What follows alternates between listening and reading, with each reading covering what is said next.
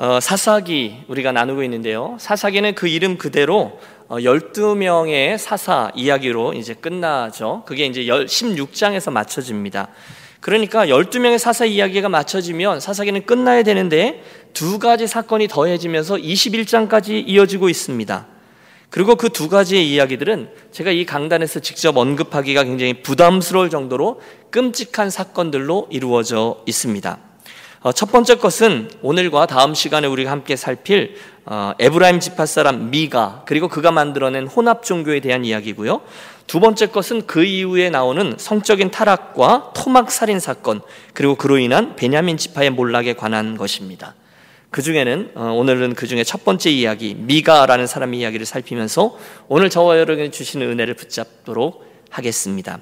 여러분 이야기를 잘 들어주십시오. 굉장히 흥미진진합니다. 사건의 전말이 이러합니다. 사사시대 말기 에브라임 지파 중에 미가라는 이가 있었습니다. 그의 어머니가 어마어마한 갑부였어요. 하루는 저가 어머니의 재산 중에 은 천백냥을 몰래 훔칩니다.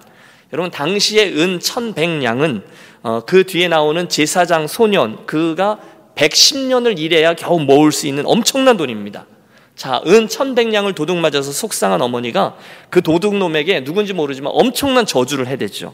그리고 그 저주를 들은 미가가 지레 겁을 먹고는 이실직고 하면서 어머니 제가 그랬어야 하면서 훔쳐간 돈을 내놓습니다. 여러분, 상식적인 어머니라면 여기서 어떻게 해야 합니까? 아들을 따끔히 혼내야 되는 게 맞죠. 그런데 그녀는 지금 자기의 잃어버려진 돈이 다시금 돌아왔다. 그 사실 때문에 정신이 없는 거예요. 그래서 입이 찢어집니다. 제정신이 아닙니다. 이제는 돈을 다 가져온 그 아들에게 내 아들아 여호와께 복 받기를 원하노라 이렇게 축복하고 있습니다. 그리고 나서 이야기가 거기서 맞춰지면 좋은데 문제는 그들이 그 돈들 중에 일부를 들여서 우상을 만들었다는 거예요. 처음에는 돈을 찾았으니까 이 은을 여호와께 거룩히 드리노라 이야기를 했는데 4절에 보면 갑자기 본전 생각이 났는지 그 중에 일부 200냥만을 들여서 신상 하나를 만드는 것이죠.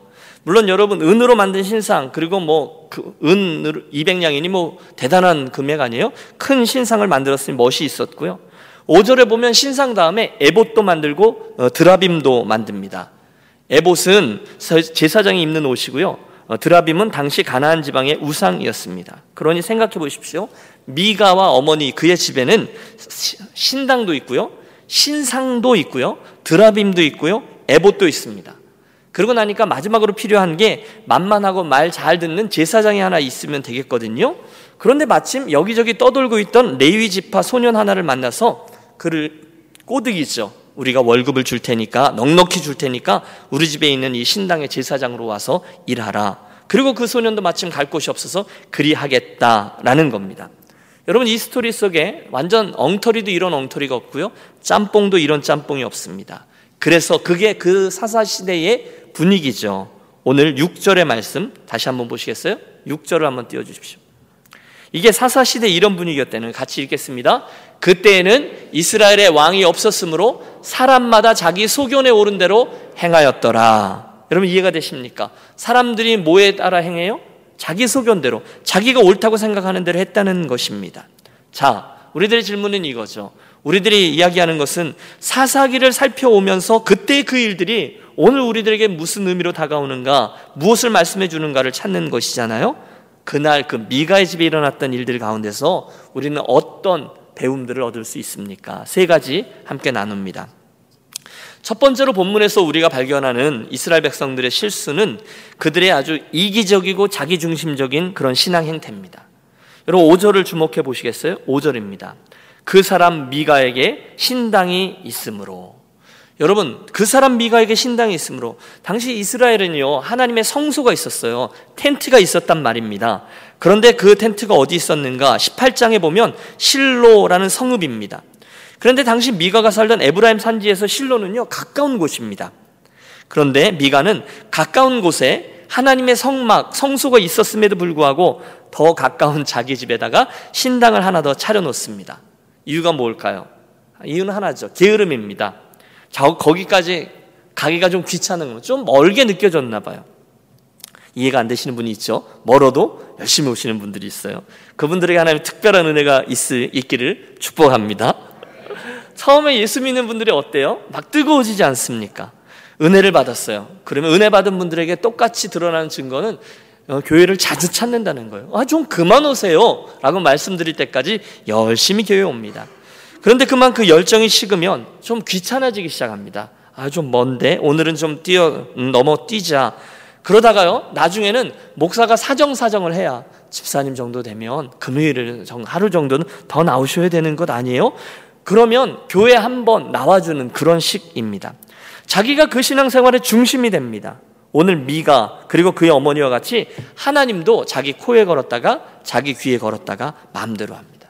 여러분 그 어머니가 하면 굉장히 재밌습니다. 돈을 잃어버리면 마구 저주를 퍼붓니다. 그러다가 갑자기 그 돈이 아들에게 손에서 나오죠. 그러자 곧 아들아 내가 여호와께 복 받기를 원하노라 마음대로 말합니다. 자 그러다 보니 그런 신앙생활은 자연스럽게 어, 기복 신앙의 행태를 띱니다. 신앙생활의 궁극적인 목적이 축복입니다. 자기도 모르는 사이 하나님의 복을 받는 것으로 전략하고 말았어요. 그리고 이때의 축복은 여러분 요즘 세대를 보십시오. 거의 다 물질의 축복에 집중되어져 있습니다. 돈, 거기 굉장히 자기 중심적입니다. 그때의 하나님 신앙은 선앙당에서 비는 것 또는 비나이다 비나이다 어? 해와 달에게 비는 것과 별로 다를 것이 없습니다. 그러나 여러분 잘 기억하십시오. 우리들의 신앙생활은 하나님께서 나에게 그 축복들을 주기를 원하고 그것이 최종 목표가 아니라 오늘날 저와 여러분이 예수 믿으며 사는 가장 중요한 이유는 하나님을 섬기고 그분과 동행하며 그분이 원하시는 뜻과 일을 감당하며 살아가기 위함인 줄로 믿으시기 바랍니다. 신앙이 어릴 때는 그럴 수 있어요. 하지만 예수를 믿는 궁극적인 목적이 계속 그 나에게 복 주세요, 복 주세요. 거기에만 머물러 있다면 그때 우리가 이 본문에 나오는 미가와 미가의 어머니와 같은 사람이라는 것입니다. 여러분 이 두 사람을 보십시오. 아들은 돈이 탐나서 어머니의 돈을 훔치죠. 어머니는 돈 때문에 그 놈을 저주하죠. 또 그 돈을 겁을 먹어서 돈을 내놓으니까 그 돈 때문에 그 아들을 금방 축복하죠. 그들의 인생 어디에도 영적인 삶, 하나님 앞에서 인생의 의미, 사명, 그분과의 관계 이런 것들이 자리할 틈이 없습니다. 또 하나의 인물, 제사장 소년 이야기도 나오는데 그 소년도 마찬가지입니다. 이 모든 일이 물질과 연관되어서 파악되고 또 행해집니다. 아쉽게도 그게 사사 시대의 사람들의 모습이었다는 거죠. 그래서 이 저녁에 저는 저와 여러분 모두가 이 돈, 물질에 대한 성경의 분명한 원칙 세 가지를 재확인했으면 좋겠어요. 첫째는 청지기 의식입니다. 청지기 의식. 여러분 그리스도인은 우리들의 인생에 주님, 주님께서 주신 모든 것들이 짧은 시간 동안, 짧은 인생 동안 우리들에게 은사로 맡겨진 것임을 믿습니다. 은사로 맡겨졌어요. 주인이 따로 있어요. 달란트 비에서처럼 마지막 날의 것을 계수할 것입니다. 따라서 둘째, 우리는 이 모든 것들의 주인이 우리들의 인생을 사는 도중에 언제든지 그것에 대한 소유권을 행사하실 수 있다는 점을 인정합니다. 당신이 주인이라는 거죠. 그분이 이리 네 하면 얼마든지 그분께서 우리들의 모든 것, 심지어 생명까지도 당신이 소유권을 주장하실 수 있다는 것을 우리가 인정해야 된다는 거죠. 그리고 세 번째, 물질은 반드시 하나님의 나라와 다른 영혼의 유익을 위해서 사용될 때에만 의미가 있습니다.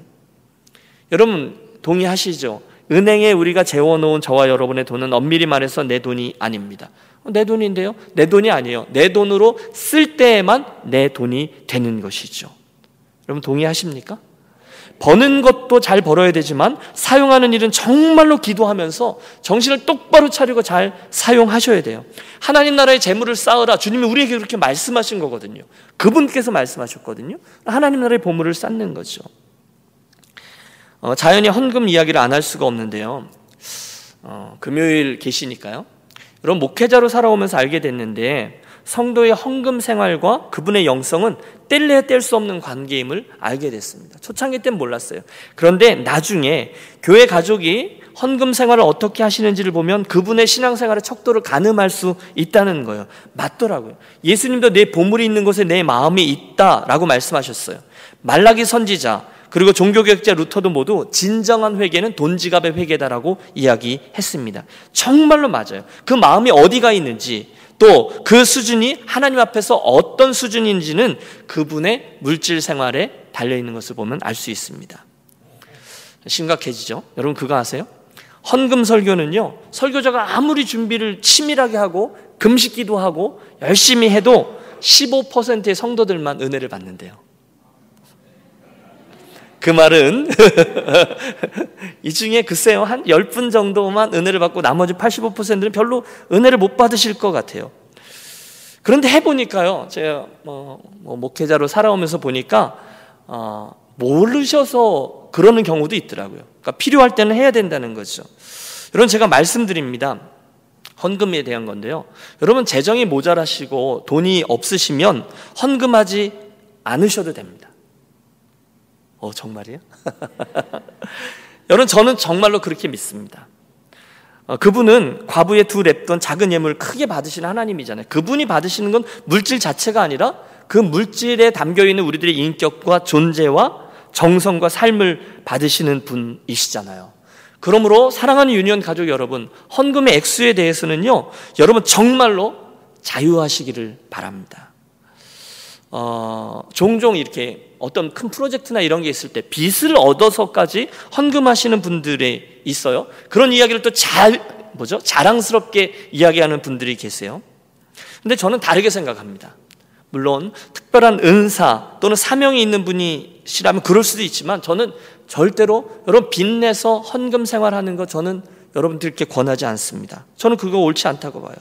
예외는 있어요. 뭐 항상 예외는 있는 거니까 인생길을 걷다가 하나님이 주신 이것에 대한 정말 심각한 믿음의 도전이 있을 때 그 헌신에 대한 정말로 심각한 어, 선한 욕심이 있을 때 그래서 어떻게 하다 보면 정말로 빚을 얻어서 헌금하시는 분이 있을 수는 있다고 생각해요. 그러나 누구도 강요할 수는 없습니다. 그리고 그 이야기가 모든 사람들에게 적용되는 일반 원리는 될 수 없습니다.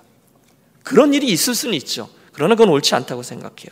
그러므로 어, 오늘 혹시 저와 여러분의 재정적으로 쪼들리고 가난하고 그래서 내가 하나님 앞에 내 욕심만큼 11조 생활, 감성금 생활, 선경금 생활 잘 못하신다면 물질이 모자라서 그러시다면 여러분 정말로 괜찮습니다. 그, 그게 우리 유년교회 와서 하나님께 나오는데 여러분 절대로 걸림돌로 삼지 마십시오. 자유하십시오.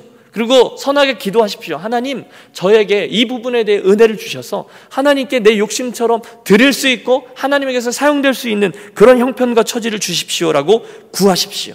여러분, 그렇게 구하는 저와 여러분 되시길 바라고요. 그때 하나님께서 저와 여러분의 그 부분을 풀어주실 줄로 믿습니다. 그런데 더 중요한 건 반대의 케이스도 있습니다. 거꾸로 분명히 하나님 앞에 내가 예물 생 헌금 생활을 제대로 할 수 있는 형편인데 인색함으로 하지 않는 분 계세요. 하나님이나 교회에 대해서 화가 나서 안 하는 분도 계세요. 그런데 그건 잘못하는 겁니다. 그것은 하나님을 하나님으로 대접하지 않는 것이고요. 그분이 내 인생의 복의 근원으로 인정하는 것이 아니죠. 여러분, 우리 함께 기억합니다. 절대로 우리 하나님이 물질이 모자라셔서 우리들의 헌금을 의존하시는 분이 아니죠. 하나님은 대신에 그 예물을 드리는 이들의 중심을 보며 그 헌신하는 마음을 분명히 보시고 그에 대하여 보상하시는 분이십니다. 유명한 이야기 여러분 아시죠? 주일학교 그 헌금 시간 내에 모든 아이가 헌금하고 이렇게 하는데 한 아이가 눈을 감고 기도하고 있습니다. 선생님이 나중에 따로 물러서 살짝 사정을 물어보니 이 케이스죠. 집이 너무 가난해서 헌금을 못하고 대신 기도를 한다는 거예요. 무슨 기도냐? 라고 묻자 헌금을 못 드리니 대신 내 몸과 내 인생을 하나님께 드리겠습니다. 라고 기도한대요. 선생님이 너무 기쁜 감동을 얻은 거예요. 그래서 선생님이 몰래 그 아이에게 돈을 이렇게 주면서 이걸 잔돈으로 바꾸어서 매주일 얼만큼씩 너도 같이 헌금을 드리렴 했습니다. 선생님도 참 귀하죠. 그래서 몇 주 동안에 그 아이도 같이 헌금을 드렸대요. 그런데 얼마 후에 헌금을 안 하고 또 눈 감고 기도하고 있더라는 거죠. 그래서 가서 왜 그러니? 라고 물었더니 선생님 돈을 가지고 있으니 자꾸 뭔가를 사 먹고 싶고 그래서 헌금할 돈을 갖고 사 먹으면 죄를 짓게 될 거기 때문에 고민하다가 그냥 지난주에 다 드리고요. 다시금 헌금 시간마다 기도하고 있습니다. 이러더래요. 여러분 그 소년이 누군지 아세요? 훗날 한국에 들어온 최초의 선교사 언더우드 선교사였다는 거예요. 하나님이 그의 기도를 들으신 거죠. 자, 어, 이 얘기만 계속할 수는 없으니까요. 사사기 17장이 미가라는 사람이 그 집에서 일어났던 첫 번째 포인트죠. 가장 먼저 집중하고 있던 그들의 잘못은 자기중심적인 신앙생활 그리고 기복주의적인 신앙태도 이기적인 동기에서 물질을 다루는 그런 모습입니다. 바라기에는 저와 여러분이 이 미가라는 사람과 그의 어머니 집 대하면서 물질에 대해서 바른 관점, 청지기 의식이 더 선명해지는 이 저녁이 되시기를 축복합니다. 두 번째로 이 17장에 나오는 이 세 명 등장인물들의 실수는요, 엉터리 신앙생활에 있습니다. 좀 더 구체적으로 그들은 신앙생활의 본질이 아니라 형식에 얽매여 있었다는 거죠. 여러분 보십시오. 신당도 만들어 놓고요. 또 제사장도 있고요. 제사도 있어요. 다 있습니다. 그러나 바른 진리가 없었습니다.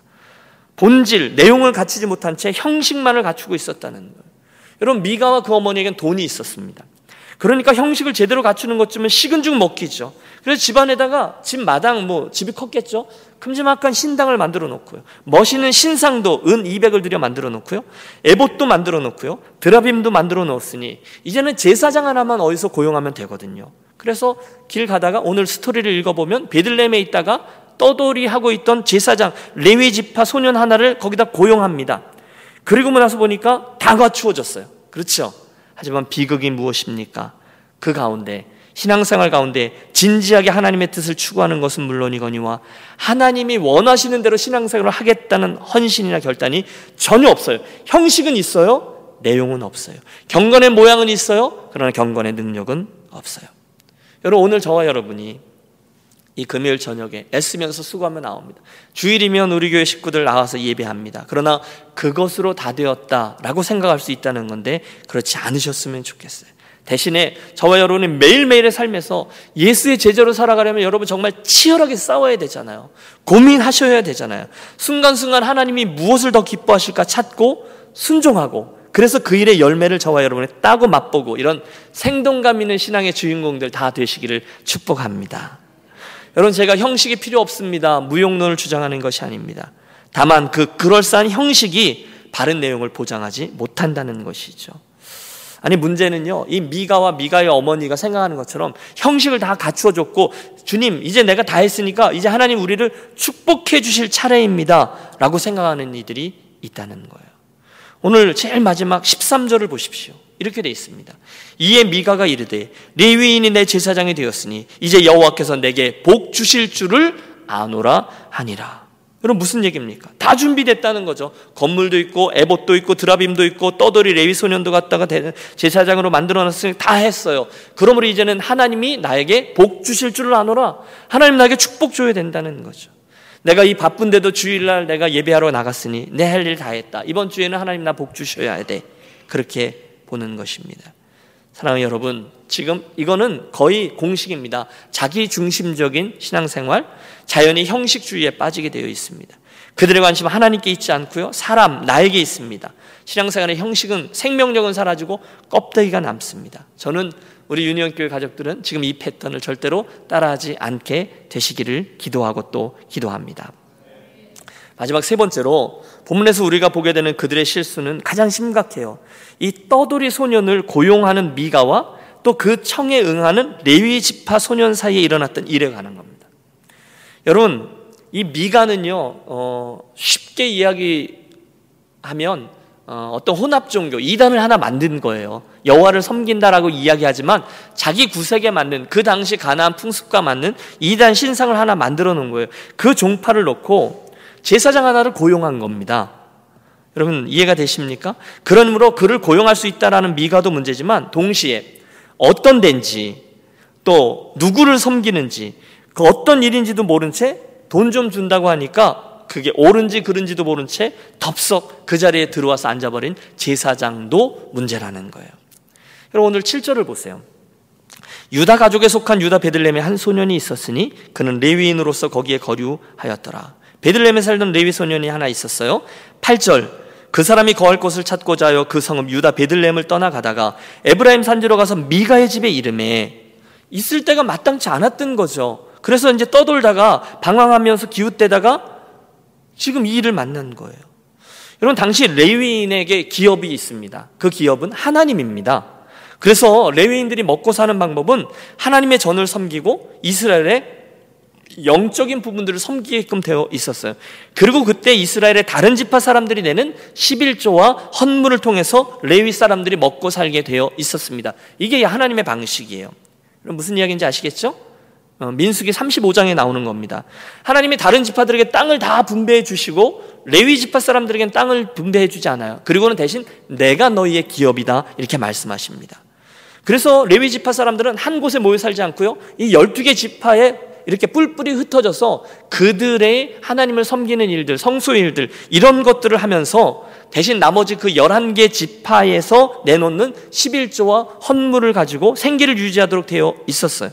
다시 말해 레위인들은 이 생존을 위해서는 다른 이스라엘 사람들을 의지해야만 됐다는 거죠. 그런데 지금 그 제사장 지파 레위인이 먹고 살 길이 막연해지니까 유리 방황하게 되었다는 것입니다. 거꾸로 말하면 나머지 11개 지파의 사람들이 이 생활을 제대로 해야 하네요? 어, 안 하고 있는 거죠. 홍 집사님 고맙습니다. 우리 나중에 커피 한 잔 하세요. 안 하는 거죠. 그러니까 어떻게 해야 돼요? 살기는 살아야 되고 여기저기를 기웃댑니다. 그때 미가에게 그 소년이 눈에 띈 거죠. 얼뜻 보고 상황을 들어보니까 만만하거든요. 아하, 얼커니 잘 됐다. 이 친구 우리 집 신당에 데려다 놓으면 완전 딱이겠어. 구색이 완전히 맞을 거야. 그래서 잡 오퍼를 합니다. 내가 너에게 1년에 은, 어, 열, 그러니까 열량을 준다는 거죠. 10절과 11절입니다. 의복 한 벌을 주고요. 먹을 것을 주리라. 계약을 한 거예요. 그래서 그 레위인이 들어갔더니 그 레위인이 그 사람과 함께 거주하기를 만족하게 생각했으니 이는 그 청년이 미가의 아들 중에 하나와 같이 됨이라. 우리 집에 들어와. 우리 집에 제사장이 되어줘. 월급 줄게. 그러니까 얼씨구나 하고 취직자리 생겼다 하고 거기 들어갔습니다. 뭐 그게 그날 있었던 일이죠. 음. 그래서 저도 청빙서를 받고 유니온 교회에 와서 섬기게 되었습니다. 근데 성경적으로 교회는요. 목회자가 그 목회에 전념할 수 있도록 먹을 것과 입을 것을 주는 게 맞죠. 우리 그 저 취임 예배할 때 여러분 그거 하셨죠? 어, 저는 사도행전에 나오는 이야기 그 원칙 그대로 목회자는 기도와 말씀에 전무하는 것이 가장 좋다고 생각합니다. 여러분도 그렇게 생각할 거예요. 또 레위인에 대한 이런 성경적인 원리를 고려하면 목회자는 여러분 제가 레위인입니다 이걸 주장하는 게 아니라 목회자는 원리죠. 하나님이 기업이 되시잖아요. 그러므로 그 사역을 위해서 전념하는 게 맞습니다. 그걸 하는 거예요. 물론 여러분 요즘 bivocational ministry 그래가지고 어, 또 두 가지 잡을 갖고 있을 수도 있고요. 이민교회라는 특별한 상황에서 개척한다든지 이래서 목회자들이 자기의 일이나 자기 비즈니스를 갖고 다른 수입원을 가지고 교회를 섬기는 지 있습니다. 그런데, 그런데 저는 그게 특별한 은사나 소명이 있으신 분들의 경우이지 그 특별한 케이스를 가지고 모든 목회자들에게 일반적으로 적용해서는 안 된다고 믿습니다. 또 형편이 어려운 교회는 은근히 그런 데도 있어요. 우리 목사님 어디 가서 일 좀 안 하시나 그래서 사례를 좀 적게 해서 교회의 재정에 유익이 되었으면 이렇게 바라는 경우도 있다라고 들었습니다. 우리 교회 말고 들었습니다. 그때 그분들이 드는 예가 사도 바울 얘기입니다. 그죠? 사도 바울은 텐트 메이커였습니다. 그래서 사도 바울은 목사님 사도 바울도 텐트 만드는 일들 하면서 스스로 자비량 선교하지 않았습니까? 예, 저는 오늘도 그런 전문인 선교사가 필요하다고 믿습니다. 여러분 제가 왜 이야기를 하는지 잘 들어보십시오. 하지만 그의 경우는 특 별한 사역의 특별한 상황이었습니다. 사도 바울도 처음에는 그렇게 했어요. tent maker로 했어요. 하지만 점차 그의 사역의 장이 넓어지고 목회를 해야 되는 상황이 되면 점점 풀타임 사역자로 일하게 되었습니다. 우리는 성경에서 그 뒤에서 그의 필요한 물질을 함께 채웠던 수많은 후원자와 동역자들을 발견합니다. 다시 말하면 어, 사도 바울도 선교비를 받고 어, 생활하면서 사역을 했다는 거예요. 여러분 제가 어떻게 보이세요? 제가 저도 나가서 돈 벌면 돈 벌 수 있습니다. 왜 웃으시는지는 제가 잘 모르겠지만 물론 여러분께서 버시는 것만큼은 못 벌 겁니다. 어, 저도 그렇게 생각해요. 하지만 저도 기술이 있어요. 운전할 수 있는 기술도 있고요. 또 신학교에 가서 강의도 할 수 있고 자그마한 비즈니스 같은 걸 배우면서 저도 할 수 있다라고 생각합니다. 그런데 저는 유니온 교회에서 저를 부르실 때 하나님께서 그런 식으로 저를 부르지는 않았다고 믿습니다. 영혼을 다루고 거룩한 하나님의 말씀을 다루고 연구하고 기도하고 신방하고 계획하고 이 일들을 제가 다른 일들을 열심히 하면서 의도는 좋죠.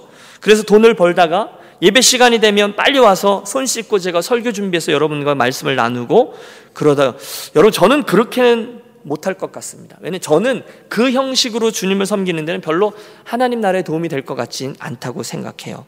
제가 뭐 특별하다는 말씀을 드리는 게 아니라 일의 형식이 그렇다는 거예요. 가끔 보면 어떤 교회는 실제로 어, 목사님, 우리 교회 목사님은 교회에서 사례비 안 받으세요.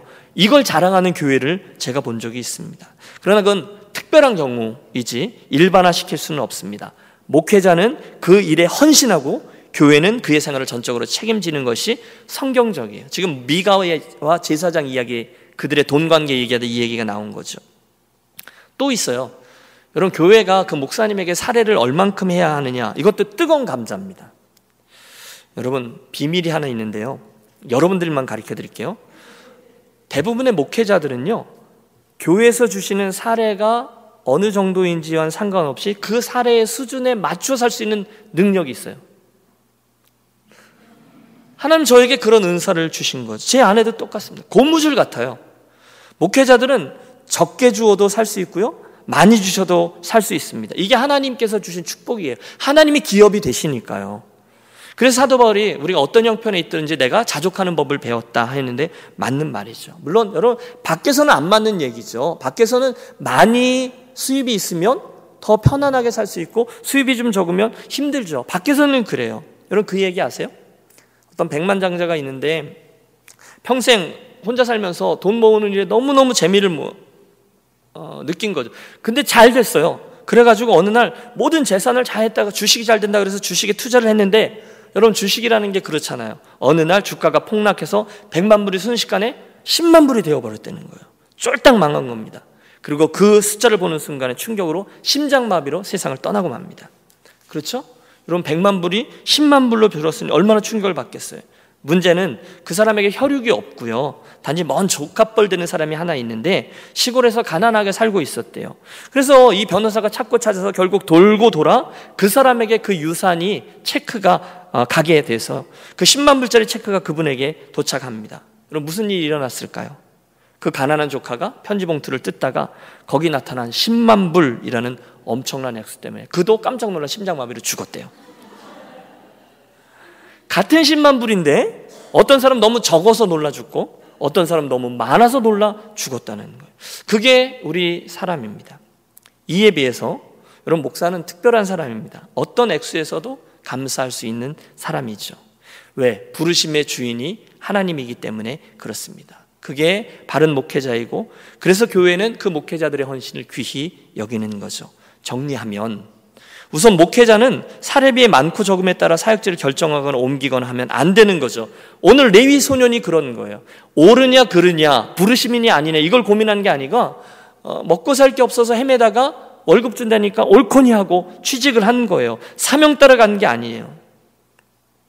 하나님을 기업으로 삼은 레위인이 할 태도가 아니었던 것입니다. 전설과도 같이 내려오는 청량일교회 원로 목사님 임택진 목사님의 이야기 있습니다. 이분이 당시 목회를 잘 하셔서 큰 교회에서 이름만 대면 알 수 있는 교회에서 그분을 청빙하겠다고 나섰습니다. 그때 우리 목사님을 빼앗길 수 없죠.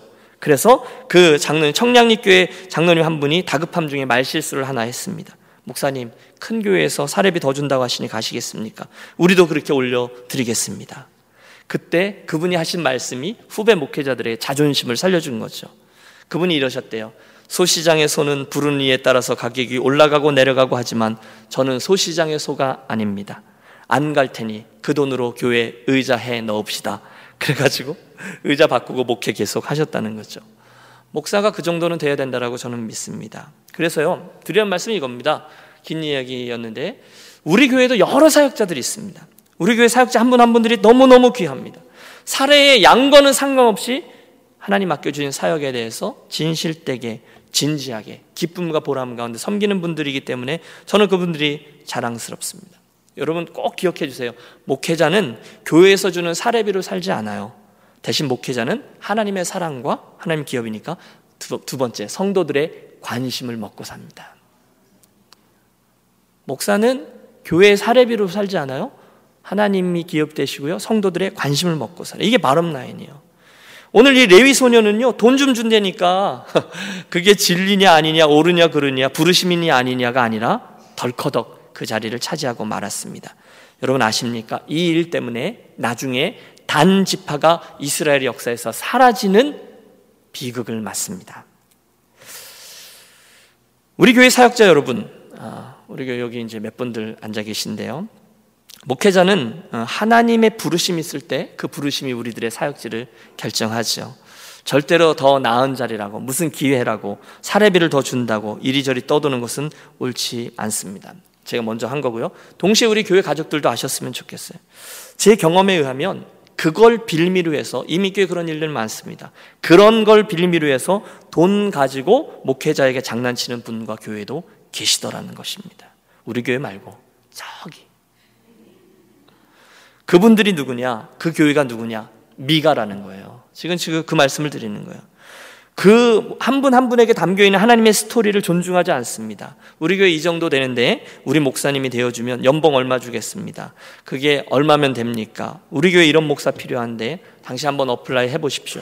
여러분 제가 너무 극단적인 용어를 쓰지만 제 취지를 꼭 이해해 주시기 바랍니다. 그런 접근 안 됩니다. 진지한 고민과 기도 이런 흔적들이 필요합니다. 그러다 보니 자연히 목회자는 고용인 취급을 받고요. 우리가 당신에게 월급 주는데 왜 당신 우리가 원하는 대로 안 합니까? 당신은 설교만 하면 됩니다. 딴 건 건들지 마십시오. 그런 식으로 대하는 이도 있습니다. 유감입니다. 제가 믿기로 그 관계 속에서는요, 영혼을 다루는 목양은 이루어지지 않습니다. 기억하십시오. 복음을 전하는 자가 복음으로 사는 것은 하나님 정하신 원리고요. 그건 부끄러움도 아니고요. 뭐 머니 이슈도 아닙니다. 복음을 전하는 사람은 그 복음에 자기의 모든 것을 걸고요. 그런 목회자들, 그리고 그걸 귀중하게 여기며 격려하는 교회, 우리 유니온 교회가 그런 목사들과 또 그런 교회 공동체로 자리매김하게 되시기를 소원합니다. 마지막 스토리는 저의 얘기입니다. 1990년도였습니다. 아, 군대를 갔다 오고 이제 다시금 신학교 3학년 복학을 하면서 사역할 교회를 찾게 됐습니다. 누군가가 소개를 해서 인천 어딘가에 있는 교회를 갔습니다. 그리고 그 교회 담임 목사님을 뵈었죠. 여러분 지금도 저는 그날의 대화를 생생히 기억합니다. 그 목사님의 관심은요. 어, 제 이름도 기억 못했을까요? 근데 제가 뭘 잘할 수 있는지, 뭘 잘할 수 없는지, 뭘 어떻게 할지 거기에 온통 집중되어 있었습니다. 부르심이 뭐냐? 신학교는 왜 갔냐? 결국 어, 너는 어떤 소명을 가지고 있느냐 전혀 관심이 없습니다. 내가 우리 교회 와서 일하게 되면 이 일 저 일 저 일 하고 무슨 요일 무슨 요일은 이일 저 일을 해야 한다. 그리고 제일 마지막에 하신 말씀이 이겁니다. 그렇게 하면 그렇게 한다고 하면 제가 당신 쓰겠어요. 40만 원입니다. 저는 지금도 가슴이 막 벌렁벌렁합니다. 저는 그때 어, 아주 여린 신학생이었는데 엄청난 인격 모독을 당했다라고 느꼈습니다. 그리고 저는 그 목사님께 목사님 며칠 기도할 시간을 좀 주십시오라고 말씀을 드렸습니다. 그리고 기도 하나도 안 했습니다. 그리고 그리고요 안 갔습니다. 예. 제 인생에 잘한 일 중에 하나입니다. 도저히 제가 그분이 저를 대하실 때 마치 제가 돈이나 일, 그것 때문에 사역지를 결정짓는 것처럼 느껴져서 제 자존심이 허락을 안 하는 거예요. 그래서 그날 이후에 지금까지 제 결심했잖아요. 그날 이후 지금까지 저는 여러 번 사역의 장을 옮기면서 단 한 번도 사례비가 얼마입니까를 물어본 적이 없습니다. 제 자랑하는 거라고 생각하셔도 돼요. 그 일이 상처가 됐던 거죠. 내가 그거에, 그것들이 하나의 결정에 여건이 되면 안 된다라고 믿게 된 것이죠. 여러분, 여기 목회자와 교회가 서로 간에 지켜야 될 일반적인 예의가 있습니다. 우선 목회자들은요, 사역지를 조건들 보고 찾으면 안 됩니다. 절대로 부르심을 보고 결정해야 되죠. 또 교회도 혹시 그런 느낌이 들도록 우리 목회자들을 대하시면 안 됩니다. 그래서 저는 우리 유니온 교회가 이 담임 목사 한 명을 어, 우리 교회에 섬기게 하면서 최선을 다해서 섬겨 주시는 것을 압니다. 깊이 감사드립니다. 그러나 앞으로 우리 교회가 더 성장하면 성장해 갈수록 우리 함께 세워져 가는 어, 모든 교역자들, 담임 목사뿐이 아니라 모든 부목사님들, 전사님들에게도 최선을 다해서 잘해 주셨으면 좋겠다라고 생각합니다. 하나님이 그런 선한 뜻을 품을 때 우리들에게 더 많이 은혜를 주실 줄로 믿습니다. 그 일을 위해서 이렇게 하셨으면 좋겠어요. 교회는요, 그냥 저의 바램이에요. 이렇게 하면 아름다울 것 같아요. 교회는 목회자에게 어, 먹고 살 수 있을 것만큼보다 조금 더 살해했으면 좋겠어요. 그리고 목회자는 힘에 겹도록 헌금을 하면 좋겠어요. 좀 헷갈리시나요? 네. 그러니까 교회는 우리가 할 수 있는, 그러니까 우리 교회 뭐 평균 정도 수준이겠죠. 그보다 조금 더 할 수 있으면 좋겠고, 목회자는 그걸 사례를 감사함으로 갖고 힘에 겹도록 헌금을 하는 거죠. 그러면 아주 좋은 어, 원리가 새겨지지 않을까 이런 생각을 해봅니다. 자, 여기까지 돈 얘기하겠습니다. 오늘 우리는 사사시대 이 미가라는 사람이 행했던 어리석은 일을 통해서 우리들의 신앙 행태를 받주해 보았습니다. 세 개 나누었어요. 첫째, 그는 지극히 자기중심적인 신앙 패턴을 갖고 있었습니다. 돈에 욕심이 많은 기복주의적인 행태. 또 그는 형식은 갖추었지만 내용은 없는 혼합주의적인 신앙 행태를 가지고 있었어요.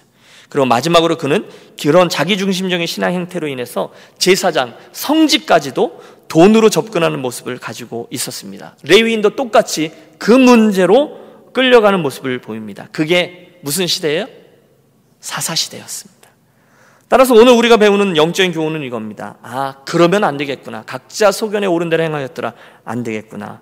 그날 미가의 집에 일어났던 일을 타산지석 삼아서 우리는 하나님 중심의 신앙, 본질에 집중하는 신앙, 그리고 교회와 성직의 거룩함을 지켜내는 신앙, 이것을 소유해야 될 것입니다. 그런 아름다운 교회, 그런 아름다운 성도가 되시기를 주님의 이름으로 어, 축복합니다. 아멘.